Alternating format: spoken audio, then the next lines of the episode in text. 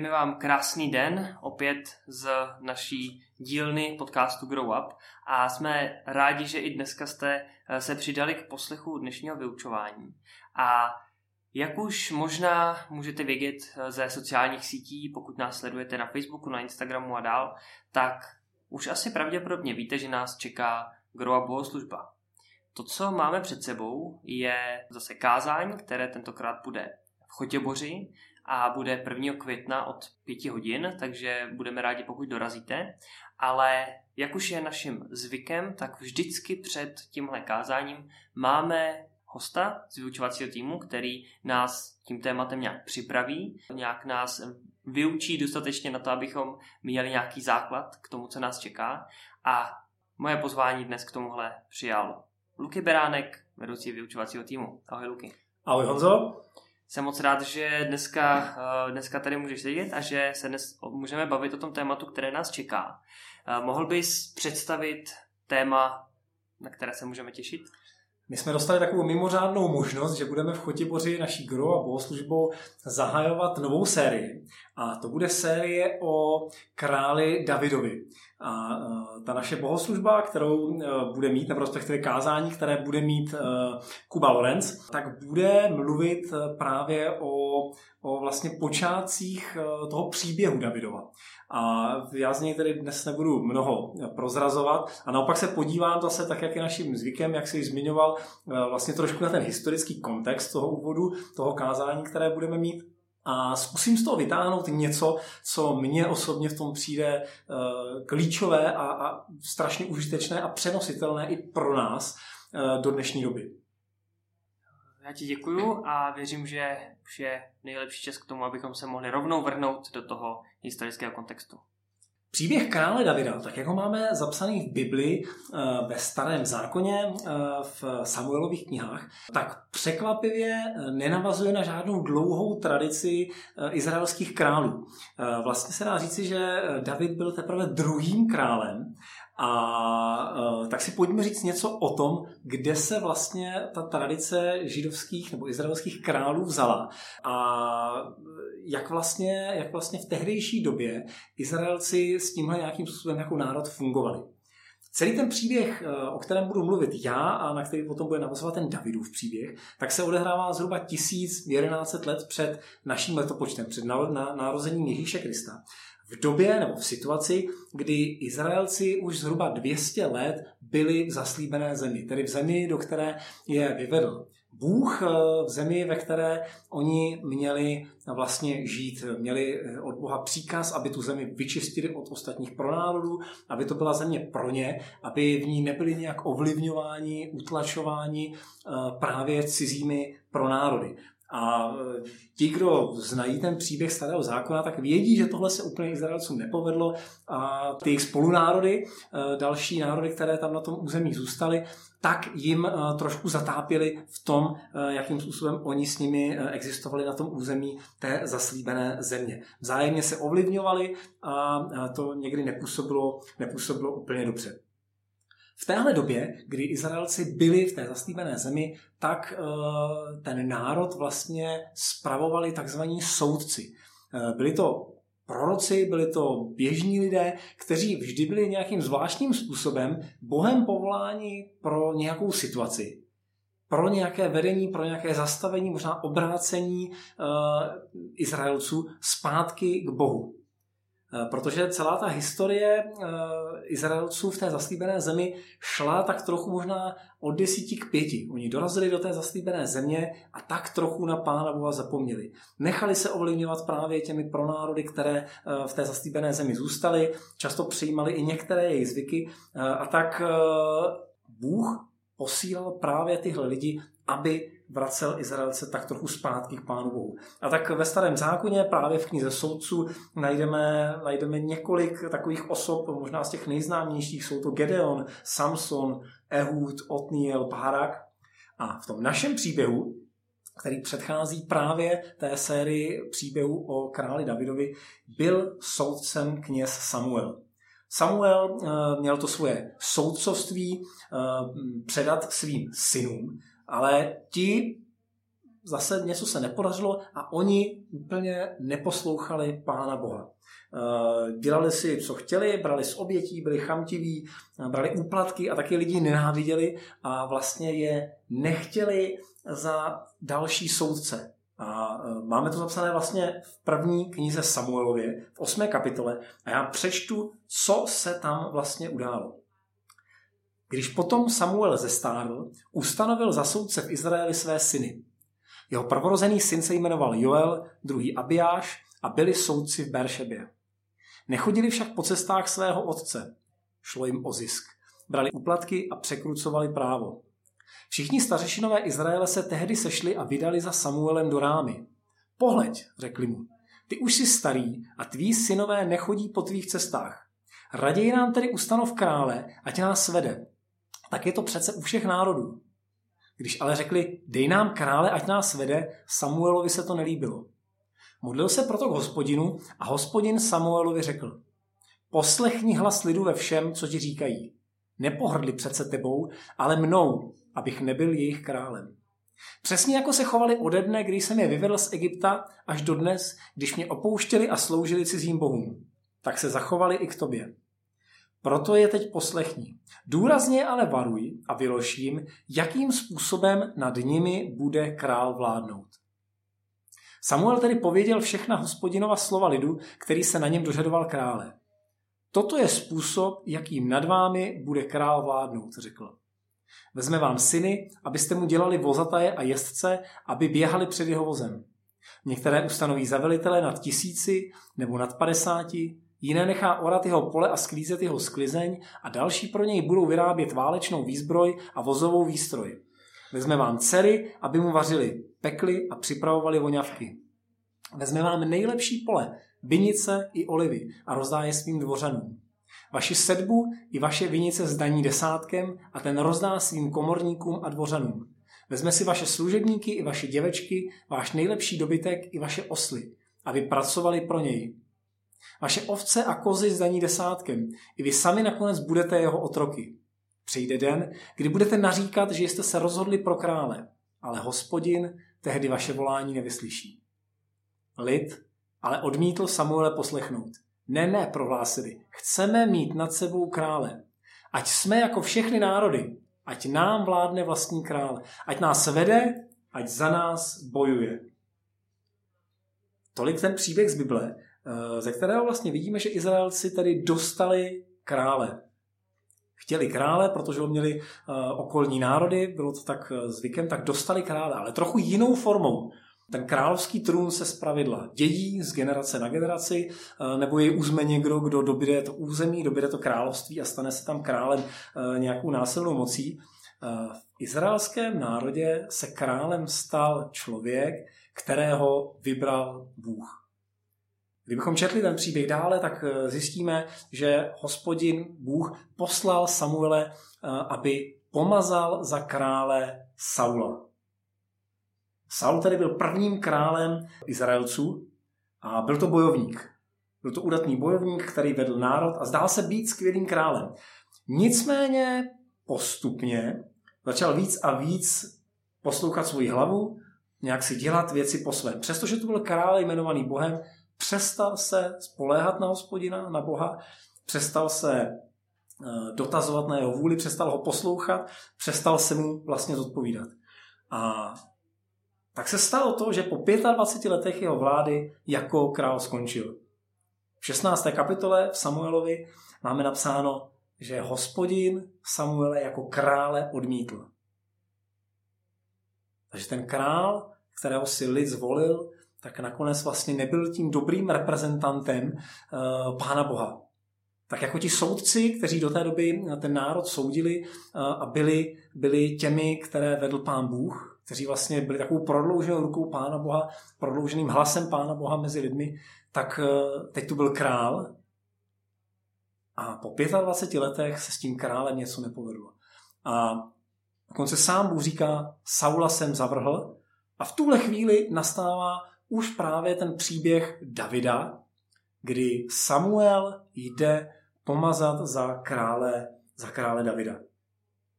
je trošku symbolické, že Davida šel pomazat do města, které se jmenuje Betlém. My víme, že v Betlémě se potom narodil Ježíš, taky víme, že se někdy říká, že Ježíš byl z rodu Davidova, takže ta historie vlastně se tady píše už od Starého zákona. Nicméně ta věc, ke které já se chci vrátit, kterou chci nějak vyzvednout z téhle situace, která se stala se Saulem, tak je něco, co mi přijde strašně klíčové a důležité i pro nás v dnešní době. Protože když se podíváme na Saula, tak Saul se tvářil, i dokonce Bůh ho doporučil jako krále, řekl Samuelovi, jeho pomaž za krále. A takže bychom čekali, že to bude opravdu osobnost, která bude vládnout minimálně do smrti a bude to skvělý člověk a bude se o něm vyprávět jako o skvělém králi. A my víme, že po 25 letech ta jeho vláda končí tím, že byl vlastně svržen. Ten příběh je trošku komplikovanější. Víme, že to předání moci neproběhlo úplně jednoduše, ale zase už to byl příběh toho krále Davida. Nicméně to, co se stalo Saulovi, vlastně nebylo úplně ničím netypickým.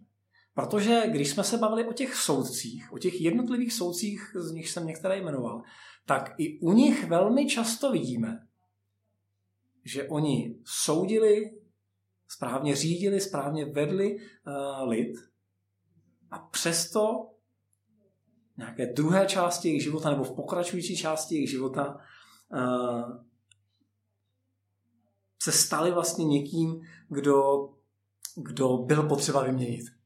Protože najednou přestali plnit tu vůli Boha, najednou se možná jim stoupla sláva do hlavy, možná nějakým způsobem si začali velmi důvěřovat, protože s Pánem Bohem dělali velké věci, osvobozovali národ od ostatních pronárodů, měli moc, protože prorokovali, protože obraceli národ někam zpátky, tak došlo v jejich životě postupně k nějakému zlomu a obratu na druhou stranu. A bylo potřeba je nahradit.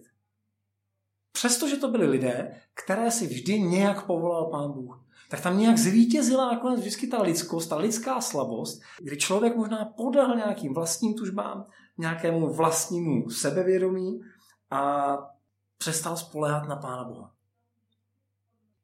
Snad nepředběhnu moc, když řeknu, že podobně to bylo i u dalších králů Izraele, tak vlastně ztratili v průběhu života věrnost Pánu Bohu.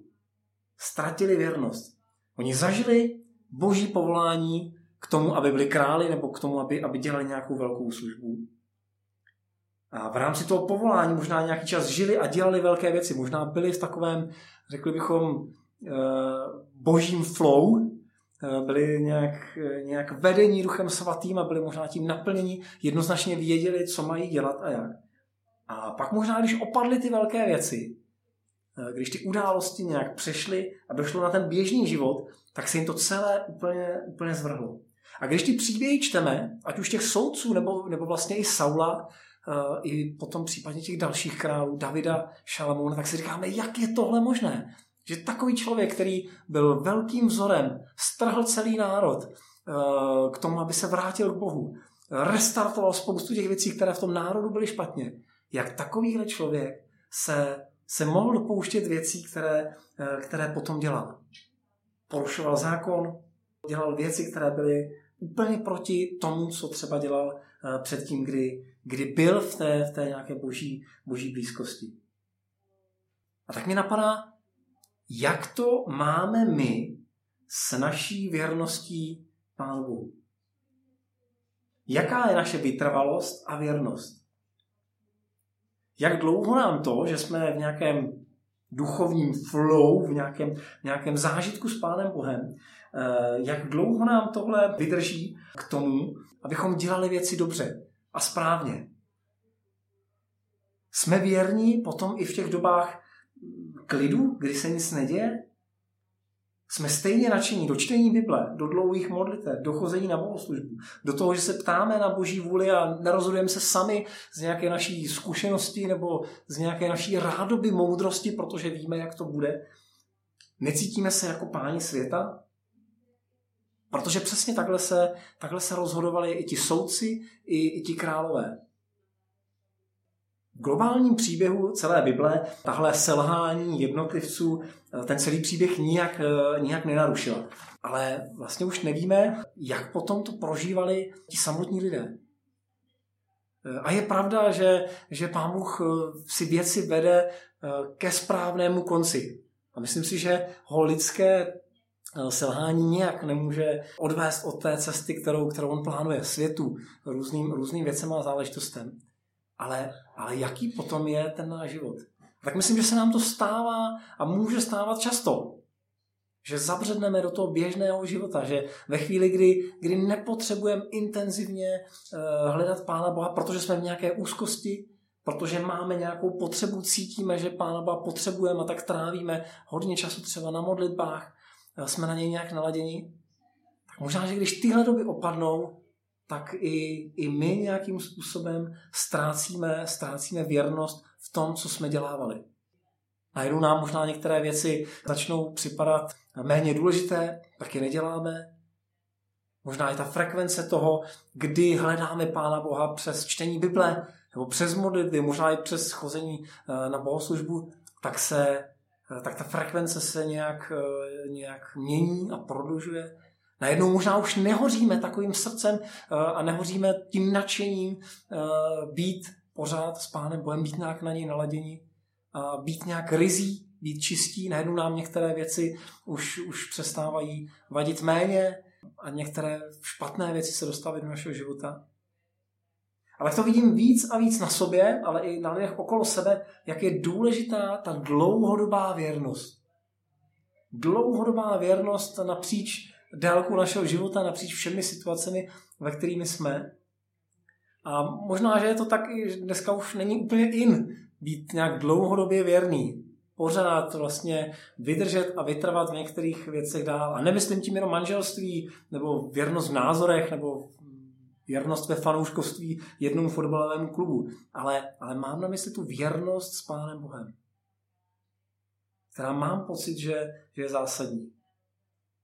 A tak bych chtěl dnes tímhle příběhem, tím úvodem do Davidova příběhu, o kterém se budeme bavit na bohoslužbě, který zase má spoustu dalších obrazů pro nás, na které se budeme právě zaměřovat v rámci kázání. Tak chtěl bych jako takovou přípravu pro nás vytáhnout to téma věrnosti.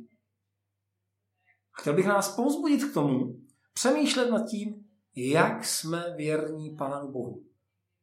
Jestli je to jenom nedělní věrnost, jestli je to věrnost jenom loňského roku, kdy jsem prožíval něco těžkého a složitého a tak jsem potřeboval být v blízkosti Pánu Bohu. A nebo jestli na té věrnosti mi opravdu záleží. A mohu říct, v kterémkoliv dni, v kterémkoliv okamžiku zůstávám ti, Pane Bože, věrný a usiluji o tu věrnost. Tak vám přeji, abyste dokázali být věrní v tom, co děláte, v tom, jak se chováte, co děláte, co neděláte, co třeba nemáte rádi a proti čemu se nějakým způsobem vyhraňujete. A tak vám i přeju, abyste ty věci vnímali, abyste je viděli, že třeba ta vaše věrnost kolísá, abyste stejně jako ti soudci, kteří dostávali hlas od proroků, abyste i podobně vy měli u sebe někoho, kdo vám třeba řekne, teď už odcházíš, ta tvoje věrnost už není taková, jako byla na začátku. Ale abyste také dokázali přes toho se dostat a k té věrnosti se vrátili. Bavili jsme se teda dneska primárně o Saulovi, když teda nás bude čekat kázání o Davidovi, ale pro ten Davidův kontext je to opravdu důležitý, tady to si uvědomovat. A i pak jakoby vidět ten kontrast mezi tou Saulovou vlastně nevěrou a věrností pak, kterou má David. Většinou teda, ale nebudeme předbíhat. Moje otázka, která z toho vyplývá, je, že přece jenom dnešní Bůh, který ho známe my, ne, že by se nějak změnil od té starozákonní doby, ale přece jenom skrz Ježíše Krista už je trošku bych řekl to vnímání té věrnosti vůči Bohu trochu změněný a narážím na to, že tehdy že byl hlavní věc, co existovala, byl zákon a prostě jakmile někdo porušil zákon, tak prostě přišel nějaký trest a tak dál. Dneska žijeme jako křesťani v době vlastně milosti a v tom, že když uděláme něco špatně a nějak jsme nevěrní a tak dál, tak vlastně Bůh nám to stejně odpustí. Jak se jako křesťani máme vůči tomuhle nějak obrnit, aby jsme nežili takovouhle právě představou, že ta věrnost vlastně dneska už nemá takový smysl, protože co, když prostě něco uděláme blbě, no tak nám to stejně Bůh odpustí. Dá se vůbec na tohle nějak odpovědět? Dá se na to najít nějaká cesta? Nemyslím si, že na to je nějaká odpověď, která by byla nezlomná, která by byla neprůstřelná, ale co to vlastně je potom za vztah, kde vím, že nemusím být věrný, že nemusím některé věci dodržovat, protože vždycky vlastně mi budou odpuštěny a tak už dopředu s tím možná nějakým způsobem počítám a trošku vypočítavě se chovám. Takže ano, vlastně tím, že máme tu milost odpuštění, to, že pro nás Ježíš vybojoval, to, že pokud upřímně litujeme těch věcí, tak jsou nám odpuštěny, tak to možná trošku svádí k tomu, že s tou věrností to nemusíme tolik přehánět, protože víme, že každé porušení té věrnosti a každý náš poklesek je odpuštěn. Ale když bych si ten vztah mě a Pána Boha promítl třeba na vztah s někým blízkým, s někým, koho opravdu mám rád. A vím, že on mě má rád taky a tak mi odpustí, stejně jako to má Ježíš. Tak vím, že toho člověka nebo tu osobu budu strašně zarmucovat. A že jí to bude strašně vadit, strašně mrzet. A i když mě bude mít pořád ráda, tak možná já nějak sám přirozeně bych si v tom měl přijít trochu divně a cítit se divně v tom, že ta věrnost je pro mě nějak cenná jenom ve chvíli, kdy se mi zrovna chce. A přestože, řekl to dobře, Ježíš nám ty věci odpouští, Ježíš nekouká na naše porušení věrnosti, nekouká na to, když jsme někde mimo a zrovna nejsme u něj. Ale mám pocit, že ten život jednak je jednodušší a jednak ta blízkost Pánu Bohu je daleko větší, když tu věrnost máme. A tak řekl bych, že to možná jako nemá jednoznačnou odpověď na to, proč být věrný, proč se o to snažit, ale je to možná nějaká ta podstata toho vztahu. Že pokud chci mít dobrý vztah, tak ta věrnost je to automatickou součástí a možná už to, že jenom přemýšlíme nad tím, jestli jde mít dobrý vztah s někým a občas u toho nebýt věrný, je možná už z principu úplně špatně. Já mám pocit, že to tak je i s Pánem Bohem.